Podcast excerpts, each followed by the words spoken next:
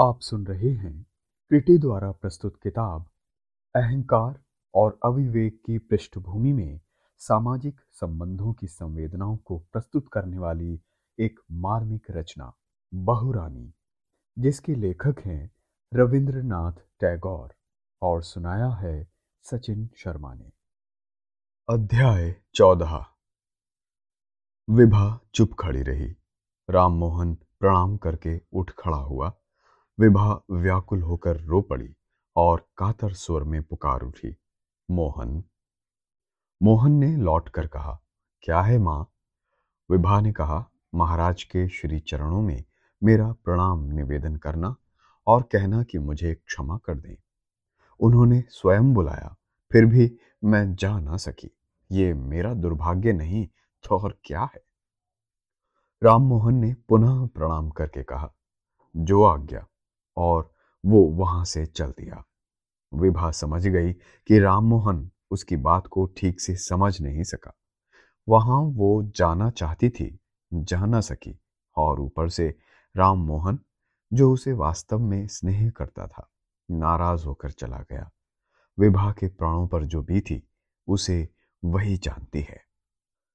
भागवत की अवस्था आजकल अच्छी नहीं है। वो घर में चुप बैठा तंबाकू फूंकता रहता है। पड़ोसी उससे डरते हैं।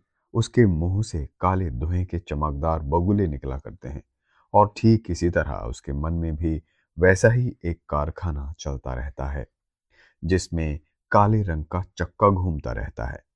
लेकिन वो उतना बुरा आदमी नहीं है। वो किसी के साथ मेल जोल नहीं बढ़ाता। यही उसका दोष था।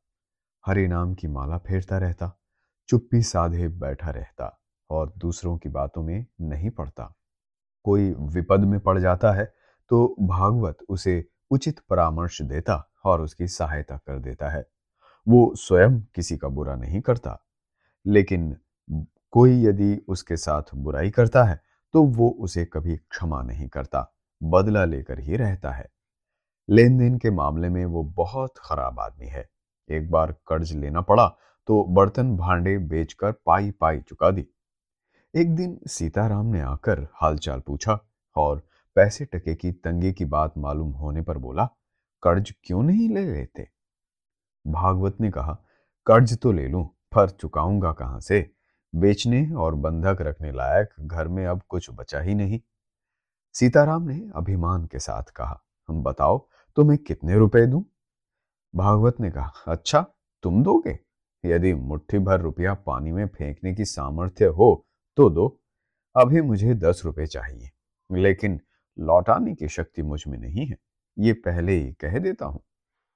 सीताराम ने आश्वासन दिया, उसकी तुम चिंता ना करो भाई। इस सहायता के लिए भागवत ने सीताराम को न धन्यवाद दिया, न कृतज्ञता का एक शब्द ही कहा, बस एक चिलम भरी और लगा धम मारने।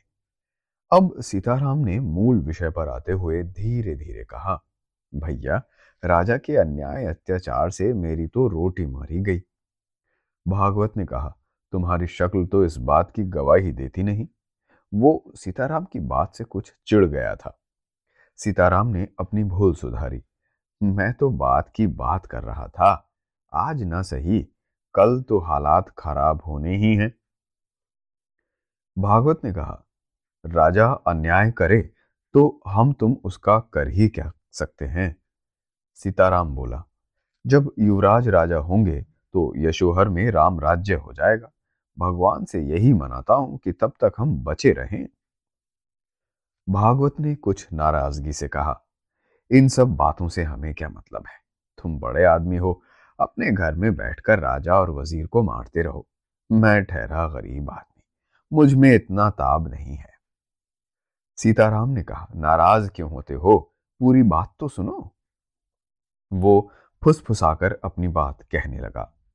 भागवत एकदम नाराज़ हो उठा और बोला, देखो सीताराम, मैं साफ़ साफ़ कह देता हूँ, मेरे आगे ऐसी बात भूल कर भी मत करना।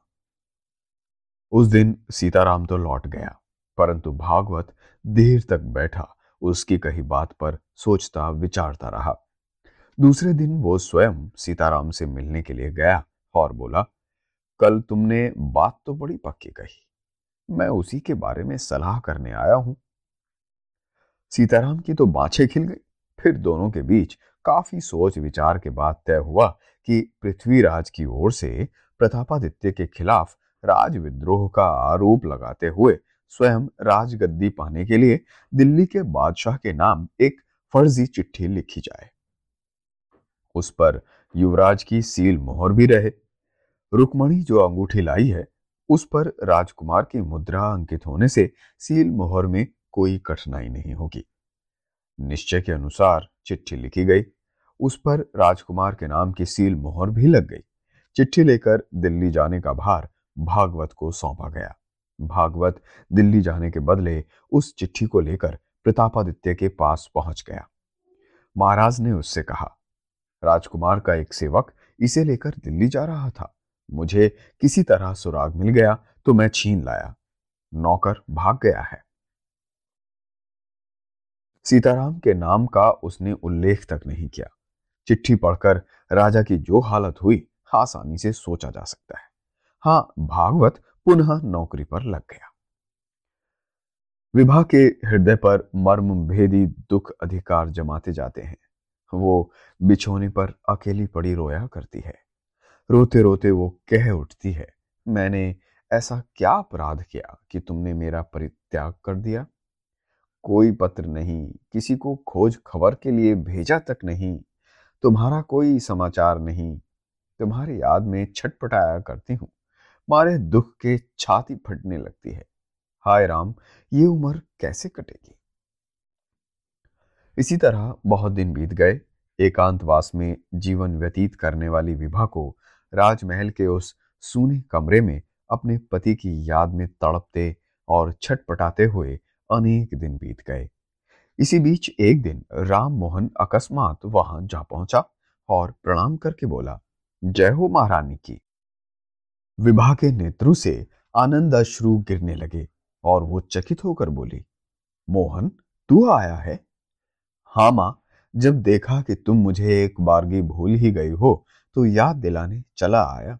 न जाने क्या क्या पूछने की विभा के मन में उमंग थी, लेकिन मारे लज्जा के कुछ पूछ ना सकी और जानने सुनने के लिए प्राण कुलाते रहे।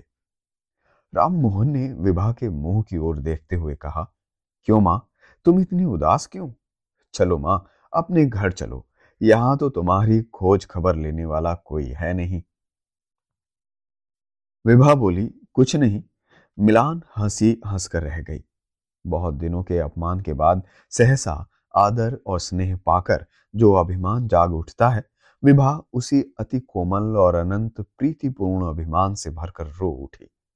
उसने मन ही मन कहा, इतने दिनों के बाद क्या अब मेरी याद आई है?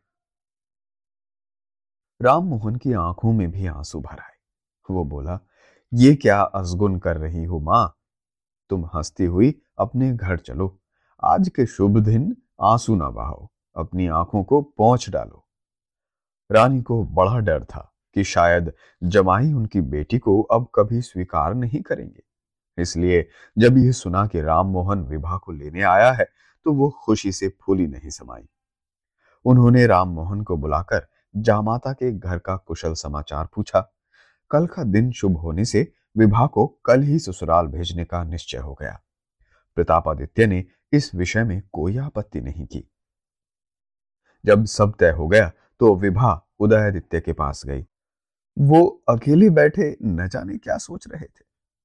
विभा को देखकर वो सहसा चौंक पड़े और बोले तो विभा, तुम जा रही हो? अच्छा ही हुआ। आशीर्वाद देता हूँ कि लक्ष्मी स्वरूप होकर पति के घर को शोभित करो। विभा उदयादित्य के पाँव में पड़कर रोने लगी। उदयादित्य के भी आँसू गिरने लगे। विभा के माथे पर हाथ रखकर वो बोले, क्यों रोती हो? यहाँ तुझे कौन सुख था? चारों ओर केवल दुख, कष्ट और शोक ही तो था। इस कारागार से मुक्त हो, तुम बच गई। विभा के उठने पर उन्होंने कहा, जा रही हो, खुशी से जाओ, लेकिन पति के घर जाकर मुझे भूल मत जाना। बीच बीच में अपना कुशल समाचार भेजती रहना। वहाँ से जाकर विभा ने राम मोहन से कहा, अभी तो मैं चल ना सकूँगी मोहन। राम मोहन ने विस्मित होकर कहा, ये आप क्या कह रही हो माँ जी? विभा ने कहा, नहीं, मैं चल ना सकूँगी। भाई को इस समय अकेले छोड़कर मुझसे जाते ना बनेगा। उन्हें दुख में छोड़कर मैं सुख भोग के लिए जाऊँ। मेरे न रहने पर उनकी देखभाल कौन करेगा? कहते कहते वो रो पड़ी और उठकर चली गई। अंतपुर में खलबली मच गई। रानी ने विभा को बहुत समझाया, डराया, धमकाया, पर वो यही कहती रही, नहीं माँ, मैं ना जा सकूँगी। रानी रोष क्रोध से रुआसी हो गई और झुंझलाकर बोली, ऐसी लड़की तो मैंने कभी देखी नहीं। फिर वो महाराज के पास गई और उन्हें सारा हाल बताया। महाराज ने बिना किसी चिंता और उद्विग्नता से कहा, अच्छी बात है यदि विवाह की इच्छा नहीं तो ना जाए। रानी दंग रह गई, निराश होकर बोली, आपके जो मन में आए करें। मैं अब किसी बात में कुछ ना बोलूँगी। उदयादित्य को भी बड़ा आश्चर्य हुआ। उन्होंने विभा को बहुतेरा समझाया, पर वो चुप रोती रही। न कुछ सुना, न कुछ समझा।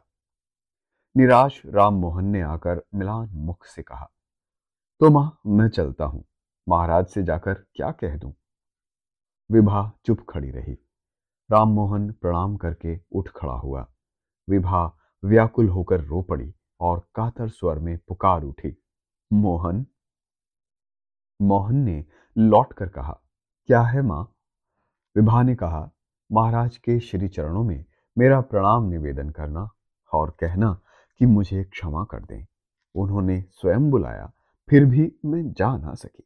ये मेरा दुर्भाग्य नहीं तो क्या है? राम मोहन ने पुनः प्रणाम करके कहा, जो आज्ञा। और वहाँ से चल दिया। विभा समझ गई कि राम मोहन उसकी बात को ठीक से समझ ना सका। जहाँ वो जाना चाहती थी, जा ना सकी, और ऊपर से राम मोहन, जो उसे वास्तव में स्नेह करता था, नाराज़ होकर चला गया। विभा के प्राणों पर जो भी थी वो उसे वही जानती है। विभा रह गई। उमड़ते आंसुओं को पहुँच छाती पर पत्थर रखकर वो अपने भाई के लिए रह गई। एक मिलान और हल्की सी छाया की तरह वो चुपचाप सारे घर का कामकाज करती है। उदयादित्य ने अगर लाड़ भरे शब्दों में कुछ कह दिया तो वो सिर झुकाकर मुस्कुरा भर देती है। शाम के समय उदयादित्य के पायताने बैठकर थोड़ी बहुत बातें कर लेती है। अगर महारानी ने गुस्से में आकर झड़क दिया तो चुपचाप खड़ी सुन लेती है। और फिर एक मट मैले बादल के टुकड़े की तरह तैरती हुई कहीं खो जाती है। अगर कोई कभी उसकी ठोड़ी उठाकर कहता है, अरे विभा, तू इतनी दुबली क्यों हो गई? तब वो कुछ कहती नहीं, बस मुस्कुरा भर देती है। इन्हीं दिनों भागवत ने वो जाली चिट्ठी प्रतापादित्य को दिखाई। वो आग बबूला हो उठे। काफ़ी सोचने विचारने के बाद उन्होंने राजकुमार को कारागार में रखने का आदेश दे दिया। मंत्री ने कहा, महाराज, युवराज ने ऐसा काम किया हो, इस पर किसी भी तरह विश्वास नहीं होता। प्रतापादित्य ने कहा, विश्वास तो मुझे भी नहीं होता, किंतु कारागार में रहने से हर्ज क्या है?